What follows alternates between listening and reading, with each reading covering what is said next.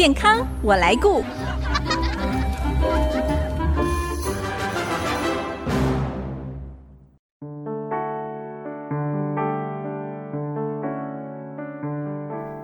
大家好，我是王淑荣，欢迎收听《健康我来顾》节目，一起关心你我的健康。过去我们常从古书上看到，形容当时的美女哦，大部分都是说唇红齿白、朱唇皓齿。其实一直到现代，国内外大部分都还是依循这样的一个标准哦，就是红红的嘴巴加上净白的牙齿，就是一个漂亮的姑娘。不过这样的审美观不见得在别的民族也是这样哦。今天牙医视角看世界单元，马医师要告诉我们，有一个特别的民族，竟然是刻意要染黑牙齿来表现他们的美。欢迎大家收听今天的牙医视角看世界。牙医视角看世界。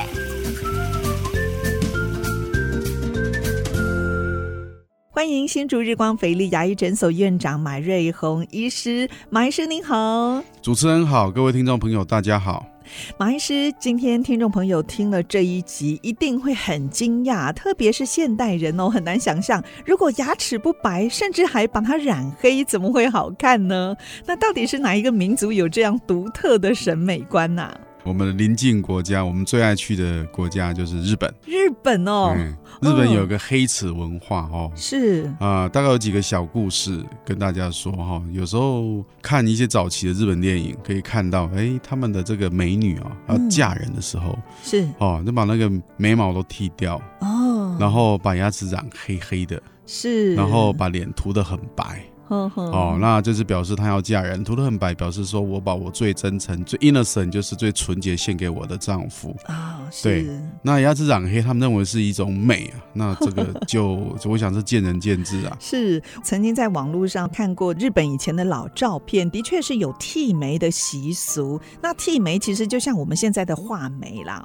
但是我真的没看过，就是把牙齿染黑这样子染黑牙齿的习俗，大概他们延续。了多久的时间呢？那从日本古代幕府时代就有了哦。嗯，而甚至他们在幕府之间，他们有一些武士嘛，嗯、啊，或是一些不同的幕府啊，嗯、不同的这个藩主，他们会辨识敌我哦。有时候牙齿会哎拔掉这一颗啊，只要是我这一组了，就是没有侧门牙，比如说或是没有全齿啊，健康的牙就把它拔掉。他们发现这样是很 不划算的，啊，对，啊，所以呢，干脆就拿那所谓的铁。他加那种所谓的五倍子，嗯，哦，五倍子是一种药用植物，是。啊，他加醋啊，加茶，然后让它去浸泡，发现哎，可以产出黑色的这种铁粉水啊，嗯，然后他们就用羽毛啊，那时候大概也没有什么毛笔或毛刷，就用羽毛把它刷在牙齿上，就涂在牙齿上。啊，那如果那一颗变黑的话，表示表示那就是我这一组的人，所以取代了拔牙。还有就是，哎，他们觉得牙齿黑才是漂亮啊，甚至啊，明治天皇当初那个英国外交官哦。带着他们翻译去京都找那个明治天皇，想跟他会见他。嗯，结果据那个书上的记载，他们被明治天皇的容貌给吓到了。怎么了？啊，明治天皇把他眉毛给剃掉，画了一个往上翘的一个眉毛。哇！然后涂上了腮红。哦。然后呢，这整个牙齿是被这个黑铁给染黑掉。是。我想明治天皇这样装扮，表示他应该是觉得这是日本。最漂亮的一个妆容给外国使节来看，那时候是时尚的表现，应该是因为天皇嘛，应该是最时尚的表现。不过这些外国使官看了一定都吓一大跳，想说：哎，这个国家到底怎么了？对啊，对啊。那其实还有哈，我顺道提一下，以前我在南部看诊的时候，那有到比较偏远的乡镇去，其实也可以看到一些早期祖先的一些习俗，比如说他们觉得牙齿就是要红红的才会漂亮。红红的，那就是槟榔。我就想说，怎么样变红啊？就是要槟榔哦。对，他们说这样蛀牙看不到，然后发炎也看不到。哎、我说有道理，因为蛀牙刚开始是褐色的，然后牙龈是发炎是红色的，所以就看不到。不过这不是很好的一个现象啦。对，而且槟榔真的已经是被世界卫生组织证实为致癌的物质哦。哎，没错。但是我们长辈说我吃槟榔到现在八十七八十岁还不好好的，我想这是他们的说法，还是呼吁不要嚼槟榔比较好。嗯、对呀、啊，我们从日本回到现代，现在日本应该也没有这样子的一个习俗了啦，对不对？哈、嗯，日本的美白产品是世界一流的，嗯、所以他们现在也改变了。对对。他们现在应该是唇红齿白才是最漂亮的，不再是黑齿了。啊。对，大部分人对牙齿的审美观哦，就是以整齐洁白为主。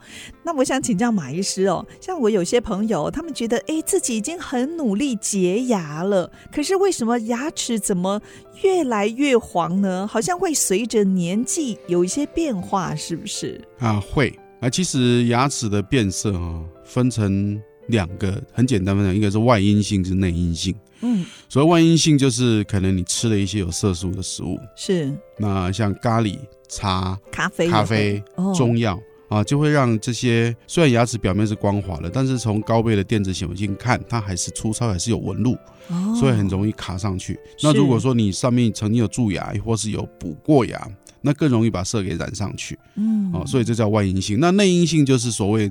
在牙齿生整、牙釉质在生成的过程当中，可能啊、因为感冒吃了一些药哦，或是因为发烧了，造成这个牙釉质生成不全。那吃了药有时候会造成染色。牙齿会偏黄，嗯、是，所以是药物的影响。对，还有就是感冒发烧了那一颗牙，刚好在萌发病毒的攻击，造成你牙齿的形态跟颜色都不对。嗯，还有一个当然是遗传哦，天生就是黄板牙，啊、遗传也有哦。那当然，哦、就像像白种人，嗯，哦，白种人跟黄种的牙齿颜色就是白种人就是偏白，嗯哼，呃，不止皮肤白，连。牙齿也白，那黄种就是偏黄，然后透明度就没那么透。哎，那牙齿最白的种族是什么呢？哎，其实，在每一种人种里面都有牙齿很白的人，但是总的来说，哦、我觉得啦，开开玩，哦、我常常开开玩笑讲，最白的种族就是我们非洲的好朋友，因为他们皮肤黑，对，所以看起来比是不是？看起来牙齿都很白啊。我觉得主持人讲的很好，就是个对比。其实很多病人来找我的时候，他们追求牙齿的。亮白，嗯，那颜色上，哦，都会要求到最夸张的白，我们叫它 chalky white，就是所谓像粉笔的白，或是冰箱白。可是有点不自然了。对，所以我觉得我们会看一个人的脸型特色，他的个性，去搭配他的这个笑容。哦，所以这个也可以调整的哦。当然，那种感觉不一样。其实现在我我们都会利用一些 apps。嗯，然后把人脸哦，常常来病人来找我，就把它拍到我的 iPad 上面，然后开始去帮他挑，嗯，哦，挑牙齿的形态、颜色，然后我们叫风格，就好像去哇，去去，你可以换衣服哦，去买衣服，可以模拟一下，对，模拟一下。啊，其实那个。像一现在的这个电脑科技啊，嗯，哦，跟 AI 的程度，我们可以做到其实蛮拟真的。是，对，其实哦，人牙齿真正的颜色哦，并不是那么的白，是要略带黄色，对不对？有一点，有一点，有一点。因为我上网特别看哦，牙齿为什么会黄黄的？呃，原来健康的牙哦是会略带黄色，是因为要有钙质，是不是？对，calcium，对。哦，所以钙的颜色就是黄，偏黄。偏黄，嗯，很多病人来找我说，马医师，我就是要透明，要很白，嗯，那我最近看到一个案例哦，结实把我吓了一跳。怎么了？他为了追求透明哦，把那个齿烧的跟毛玻璃一样，半透明，都可以看到假牙里面的牙齿原来的颜色。哦，我那种感觉，我说粗鲁一点，就好像我们下雨天穿白衬衫淋了雨一样。哦，所以不是一昧的去追求这种牙齿的透明啊、亮白，其实不是的。哦，还是要有。白有白的程度了，白有白的方法，嗯，那所以还是要给专业的牙医师来判断。是是，哎，那刚才我们谈到说，真正呃健康的牙齿应该会略带黄色。嗯、那另外还有一个问题哦，就是不同位置的牙齿颜色好像也不太一样，是不是？像那个后牙就会比前牙稍微偏黄一些，特别有的人是犬齿，犬齿好像也会比门牙黄哦。主持人，这两个问题非常专业哦。就是我们在做假牙的时候，哦、我们讲的是牙齿看的是它的颜色的浓淡，还有它的透明度。哦、那就后牙来讲，颜色会重一点、浓一点。同一个色系，它颜色可能是呃浓一点，所以看起来就没那么透哦。尤其是犬齿，人类牙齿最深的牙，有时候颜色最深的牙是犬齿。嗯，哦，那人类的牙齿从前牙看起来，我们叫它渐层。嗯，前面是比较亮白透明一点，同一个色系。哦然后侧门牙或许比中门牙再颜色再重一点，到犬齿是最重，是但是透明感是有的。然后到小臼齿慢慢的颜色差不多重，但是透明感慢慢不见。要到后牙的时候，几乎就是没什么透明感，颜色也是跟全齿一样重的。嗯，所以我们在制作假牙的时候，就把利用这样的小技巧，把这种渐层的方式做起来，笑起来就觉得很自然。像我看到一些好莱坞明星哦，这个一笑起来闪亮的那种亮白，而且没有你所谓的什么渐层，这是他们所追求的，是不是？是啊，他们想要在任何人都喜欢在社交场合或是镜头一 tag 就是一个焦点嘛。对，大家就注意到他这个亮白的牙。常常有病人会来找我，然后也是做希望做成这个样子。我说，那你出门一定要稍微做淡妆啊，淡妆，因为要不然牙齿会太跳，除非你的肤色非常白。然后我常常鼓励他们，我觉得这是一个很好的尝试。是哦，那这样的好处是什么？一，我都说前面的六颗牙像 LED 灯嘛，你开了灯之后，你旁边要啊，比如唇形啊、鼻翼啊这些要稍微做一些搭配的装饰。哦，那白一白遮三丑，你可以淡淡的画画。呃，颜色浅一点的唇蜜，你也可以用那种梦露红哦，那个效果会非常非常好。也就是说，你牙齿一白了，看起来一白遮三丑，你进可攻，退可守。嗯、是，今天想宜室宜家，你就淡妆；今天想要焦点，就稍微哦 set 一下，化个浓妆，还都是很不错的一个方法去跟大家互动。嗯、是哇，谢谢马医师这么棒的一个建议。谈到这里，我们先休息一下，待会儿广告过后再回到健康我来顾节目。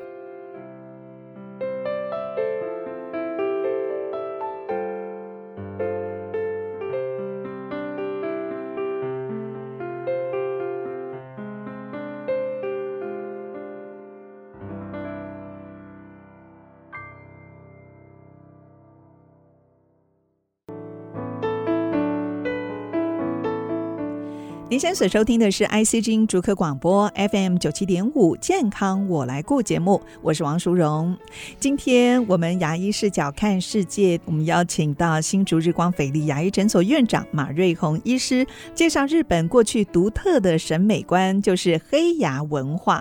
不过他们不是因为蛀牙哦，或者是牙科的疾病所造成的，而是刻意用一种铁浆溶液哦把牙齿涂黑。那这样的习俗呢，还持续了一千。千大概有一千多年之久哦，不过现在不一样了，我们现在都是希望能够有一口洁白整齐的牙齿。那是不是请马医师哦，在这段可以跟我们介绍一下，目前有哪一些美白牙齿的方法呢？美白牙齿的方法哈，老话一句就是说，你要诊断它为什么变色的原因。是第一个，上一段讲到了，可能是因为色素的沉淀。那针对这个，我们就用喷砂的方法。那第二个是可能你有填补物树脂的填补，它变色，那考虑是不是抛光就好，或是换一个新的树脂，颜色就会再变回来。重填哦。对对对。那第三个就是所谓的我们讲内因性的，就是哎，它本身就黄板牙，原因原因就是吃药啊，或者遗传啊。对。那这样怎么办呢？不可逆了。不可逆的，对。我们针对这个就是用呃所谓的美白药剂。呵呵，哦，美白药剂去涂在牙齿的表面上，是。那美白药剂，它药剂涂上去，你总是希望能够让它，呃，药物的作用快一点，有效率一点，甚至深层一点。嗯。那所以我们去加强它作用的方式有几个，第一个叫冷光，用冷光去照射，是。第二个叫镭射去照射。哦。那这两种做法是比较呃需要在专业的牙医师的。辅助之下，或者是操作之下会比较安全。在诊所里面做，一定要，一定要，因为因为通常做完这个之后，它是效果是比较好。嗯。哦，那冷光美白不是不好，因为它要做比较多次，因为它能量哦照射没有那么强，也就是说加强的效果没那么明显。它是比较温和渐进式的，但是温说它温和渐进，我常常说它叫温水煮青蛙，哦。因为它刺激的时间是比较久，有时候反而病人回去常常会讲说，啊，马医师，我牙齿好敏感，好酸痛，冷光的酸痛会比较多。是。那镭射是我目前最推荐，也是我觉得最好的方式，效果最立竿见影的方式。它就没有这些敏感酸痛的问题，因为它是作用时间短，那敏感的过程还是有，但是就没有那么的持续，跟程度没那么的大。嗯，那您刚才有介绍这个喷砂美白，这个也是要在牙医诊所做的吗？因为比较安全的，因为喷砂就是我们小苏打粉加压加水喷在牙齿上面去把那个垢除掉，嗯、就像、有点像洗牙哦。哎、欸，洗牙是超音波去刮牙结石，哦，应该说。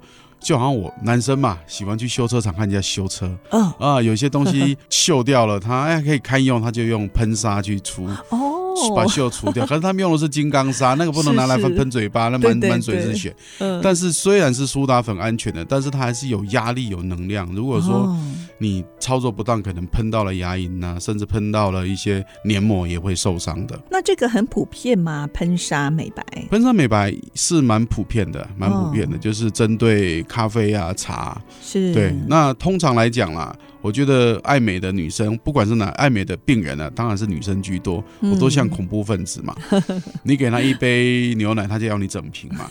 通常你喷完砂之后，她觉得哦，马医师很亮啊，但是还想再亮一点嘛？那通常我们会建议就两个都同时施行。哪两个？就是喷砂，喷砂加。镭射对，没镭射，当然是牙龈在健康的状态，牙齿一定要先把牙结石洗掉嘛。对对，然后就喷砂加镭射，镭射美白同时进行。哎，那牙齿在美白的过程当中，我会不会不舒服啊？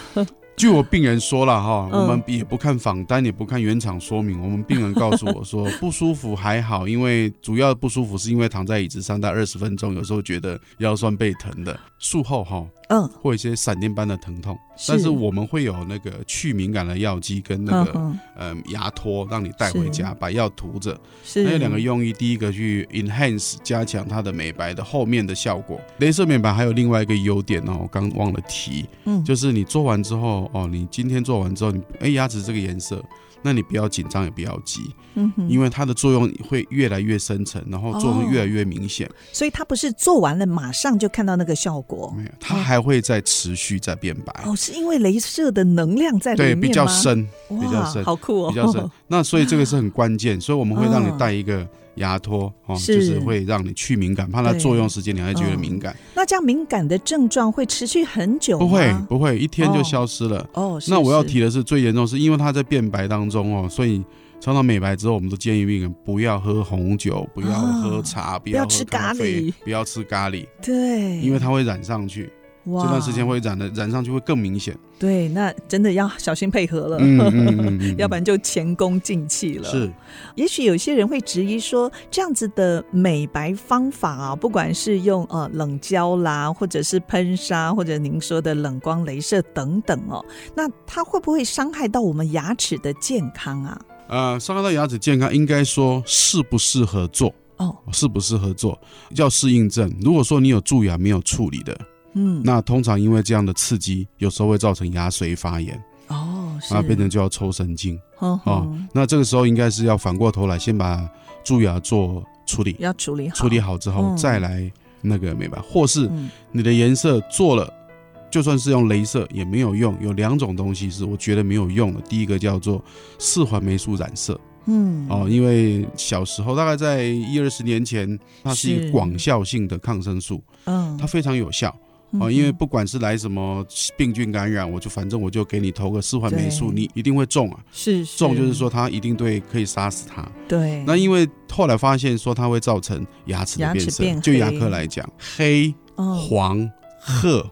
哦，甚至还有那种金属棕色啊，那个那个真的就是美白也没有用了。那这个就是要用什么？用贴片。那除了您刚才说这这种因为药物影响，还有什么样的条件？您觉得是适合用贴片的方式？还有刚是四环霉素，还有一个叫做佛斑。佛斑哦，这是什么？啊，因为我们饮水加佛嘛，哦，哦对，这样佛可以强化我们的珐琅质，是抗蛀牙。对，那所以我记得在三十年前、四十年前，中兴新村做过一个饮水加佛的实验，效果非常好。后来停掉了。据我所知，是因为经费不足，然后也有这样的疑虑。因为新加坡，我上次有提过，新加坡因为到现在都还是饮水加佛。嗯，那因为新加坡天气很热，所以他们喝很多水，是，所以佛就会过量。第二个，新加坡吃很多海产。嗯，他们的水都排到海里面，那鱼呢吃海产那些海鲜呢又喝了这个水，然后他们又吃回来，所以就过量了。所以我的新加坡的牙科朋友，或是我去新加坡玩的时候，都会看到他们的牙齿都有很明显的佛斑。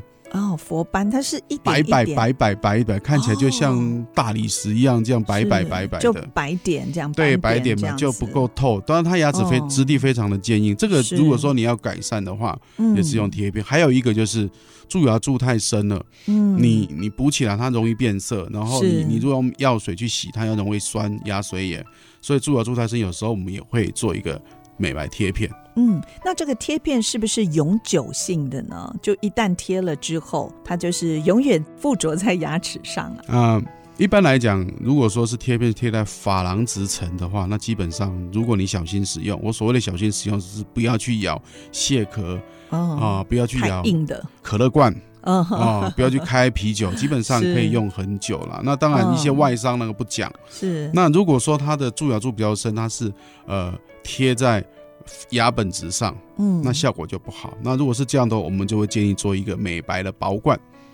薄罐哦，等于是什么？贴片呢，就是等于贴我们颊侧面大概是一百二十度的弧度。嗯、那美白包罐就是三百六十度都贴起来，哦，整个都包覆起来。对对对，哦，这样效果会比较好，那也美观。哎，那是不是一段时间需要置换呢？因为人的寿命这么长。那好问题啊！我以我自己来讲了，我的贴片退伍之后，我曾经在两千零一年啊，我有 tracing 到，就现在还在回来给我看的病人，二零零一年到现在是二十一年哦，二十一年了，还在使用哦，很好。